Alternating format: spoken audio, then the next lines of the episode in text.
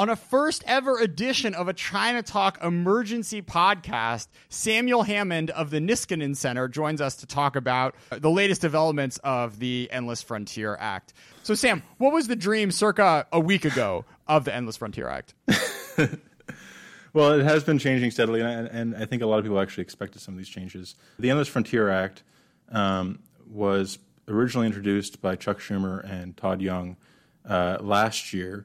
It really grew out of even earlier conversations with Mike Gallagher on the House side, uh, others interested in doing something big to spur U.S. support for research and development and, and science.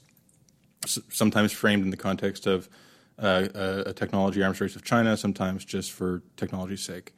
But I think it is notable that in its original form, it was very driven by national security staff within the Senate, staff who don't necessarily have the you know the background in, or or are part of sort of the academic research establishment. So they came at it with a, a sort of fresh set of eyes, and and their approach was to say, well, there are these ten areas. The, the areas are somewhat arbitrary and, and broad. Things like artificial intelligence, quantum computing, advanced manufacturing, material sciences, advanced energy research, um, chips. Uh, chips, of course, chips, uh, methods of uh, mitigating climate change. There are a bunch of very big issues that need a lot of dedicated attention. We can't necessarily micromanage our way to solutions in any of these areas, but what we can do is create a new organization. So the original idea was to create a new technology directorate at the National Science Foundation with a specifically tech and applications focused mission to have sort of a civilian DARPA, if you will, with the same program authorities, same sort of flexible hiring and grant making ability to take a huge pot of money, so originally $100 billion, in over five years, put that money to use in growing American technological capabilities in those in those 10 different areas. So that sounds really cool. Sam, why do you sound depressed? I sound depressed because uh, you know good things don't last forever. so la- last week, the bill was progressing, and, and as many people expected it to progress because uh, Majority Leader Chuck Schumer was an original sponsor of the Endless Frontier Act.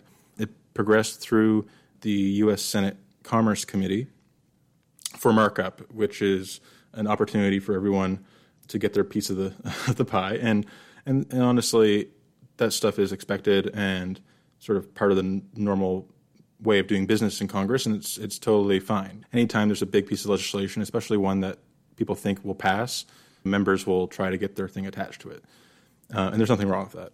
But what surprised a lot of people and surprised me is that people weren't just adding things to the proposal, but at one point, uh, uh, Senator Cantwell, who chairs the committee, sponsored first a substitution amendment, and this is an amendment that basically substitute funding for one thing and switches it to another that took away a, a huge chunk of the directorate's funding.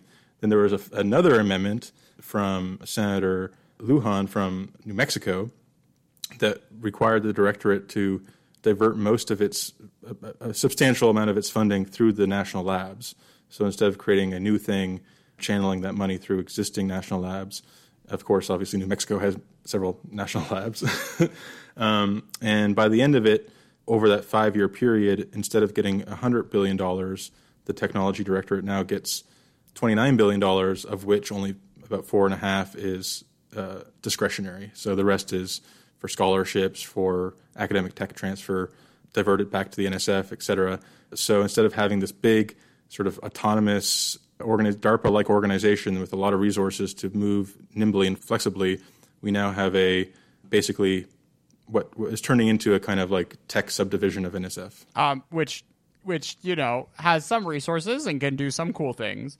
Um, you know, I guess like what is it? You you did the math and it was something like $300 million in the first year, going up to 3 billion maybe by 2026. We'll see how much ends up getting appropriated. But still, this is very different from the, the scale, which it seemed like there seemed, it seemed like there was some consensus on in, in, in Congress for spending uh, a few orders of magnitude more, specifically on this push toward applied research as opposed to the base the, the more basic stuff which the national labs and sort of big science, uh, you know, mainline NSF is likely to, um, uh, it, it, it, you know, would be would be doing otherwise. Mm-hmm. Yeah, no, that's right. I mean, America has always had a, a, a, lot of leadership in basic research and science, and obviously our academic research is world world class. But where we've not excelled is, you know, translating that research into scaled production, especially scaled domestic production. And that's something that is particularly relevant in, this, in the, the, context of sort, sort, of this perceived or real um, technology race with China or other countries, which is that you know we can do the designs, we can do the basic research, uh, but once that paper is published in the archive or, or wherever, it becomes public knowledge. Whether or not it's public domain, it becomes public knowledge. And so it's and, and that's actually the argument for funding basic research is that it has these positive spillovers. That, but the but the positive spillover spill over everywhere, right? And so if you really want to secure technological leadership and not just be able to say that you invented the thing, you have to transfer that technology into actual tangible production. And right, but, and that requires real resources, right? It requires real resources to scale. In, the, in, in my piece, I talk about you know the solar panel industry as an example. Um, I'm, I'm, sure that DOE funded many of the breakthroughs that led to you know more efficient photovoltaic cells and stuff like that.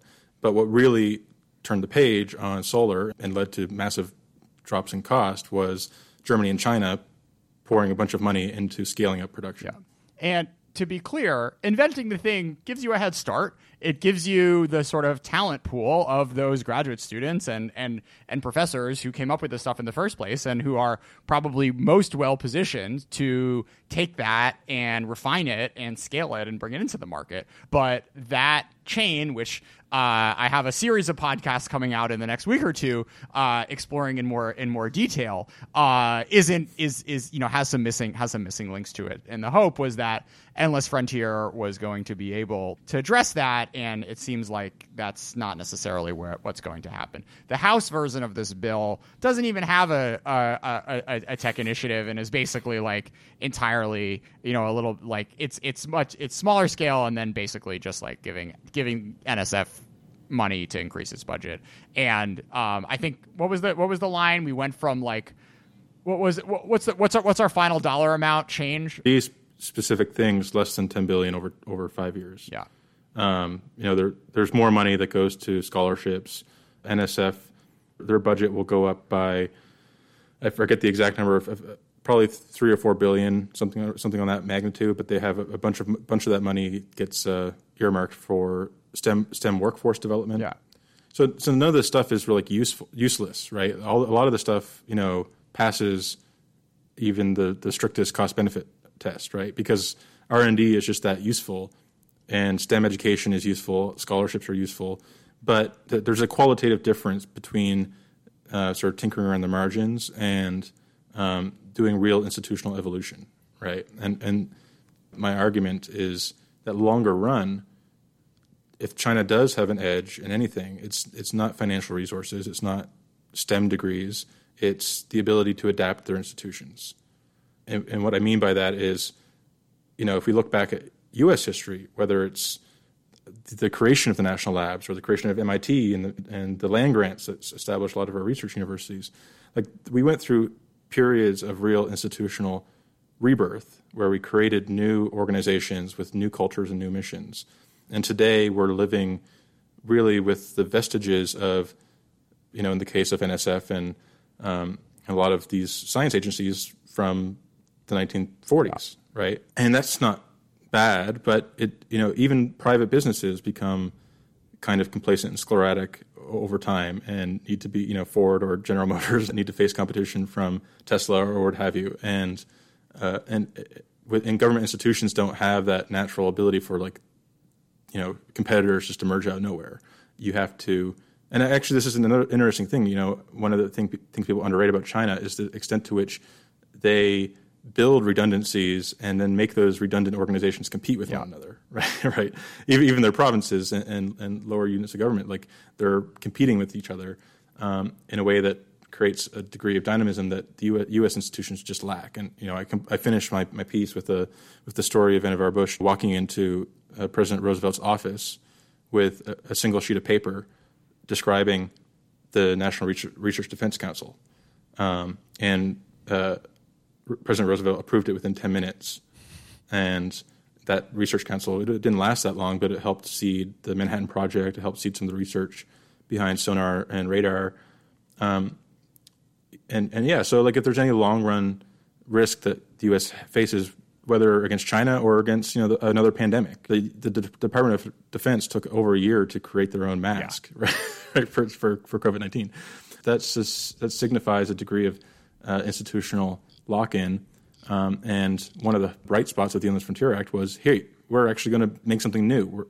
Um, and actually, you know, it might sound like it costs a lot of money, but $100 billion over five years after we just spent a year sending out, you know, $400 billion stimulus checks every three or four, four months, it seems like it seems like a, uh, a smart use smart use of funding. So, so should people call their congressman? What's the uh, what's the call to action, Sam, for the Endless Frontier Act, of which it seems like one journalist is actually following, and only five people, two of which include me and you, on Twitter care about? I think there's still a chance for something to change because you know by far the biggest hit was the amount of money they're getting, and, and those appropriations could change. I, I do think the longer run, the the issue, the you know the the phone calls coming from inside the house in some sense, right? So, you know, the National Science Foundation itself doesn't want to be overshadowed, and maybe maybe one of the mistakes was tying this so closely to the NSF yeah. rather than just doing something discreet. But there's no turning back on that at this point. Uh, you you can try calling your congressman, I, I, I, but the, the politics are so um, uh, so pedestrian. It's it's not like people don't care. It's that Ben Ray Lujan has national labs in his state, yeah. right? And he's not going, you know, and he's doing his job, right? Um, and I think the bigger thing is why why do it at the expense of doing something new um, and in, in, innovative rather than doing both? Particularly when we know that these are sort of long term investments that pay for themselves in spades. Where you know the SBA has a program for the summer, they're going to be giving out $16 billion in grants to to entertainment venues like South by Southwest that were hurt by the pandemic, that's sixteen billion dollars for, you know festivals and stuff like yeah. that. It's going to be a wild. It's going to be a wild Look, time. But I mean, like, like I love, uh, I love, I love jazz. I love jazz. Um, yeah, I, I love jazz bars, but I would really love a sort of future AR virtual reality, which really works, that the NSF makes, allowing me to go to any jazz bar in the world anytime I want to. And those $16 billion are not going to get me any closer to that future. Exactly. so, uh, yeah, I mean, the the whole idea of building it within the NSF, I think it was a mistake from the beginning because you know once you have yeah. the the sort of expertise that gets a get that gets um, related to when you do that sort of thing are former NSF directors. And all of them are dedicated to the idea of mostly academic driven basic research. And they saw this and they're like, what the fuck? Um, which is, which again is understandable given that this is the institution to which they've devoted their lives to and change is scary. And I guess, you know, talking to, to, to Hill staffers, the idea of it just being too hard and too complicated to set up something new is a bummer. And look, like I think your characterization of China is uh, is, I can I can certainly complicate it. Um, you know, there are downsides to having lots of different organizations doing the same thing in terms of waste and debt and inefficiency. Uh, but at the same time, you know, one of the best performing uh, like uh, little corners of the U.S. government is the Consumer Protection Bureau, which was founded um, what 2009 right. and when you start something from scratch you can design it in a way in which is like made for the time and the moment. And you, you can hire an entirely new uh, crop of, of folks who are mission driven and and, and and and that freedom just like really doesn't exist in current bureaucracies as they exist. And taking scalpels to current bureaucracies are really hard because there are a lot of vested interests who are vested, you know, again, not for bad reasons. This is not like the sugar lobby, right? Like asking for subsidies for farmers. These are scientists who are trying to like make the future. Um, but at the same time, it's just like, come on, guys, like have a little imagination. Like this is, this is like how how cool could this have been? Right. If there is any chance of this coming back, I think it will have to be from um, you know, folks in national security uh, really making a point to say this is this is about this is, goes beyond science and academia. This we're, we're trying to do something important here. Um, and maybe not everyone understands the full context. Sam Hammond, thanks so much for being a part of this emergency edition of China Talk.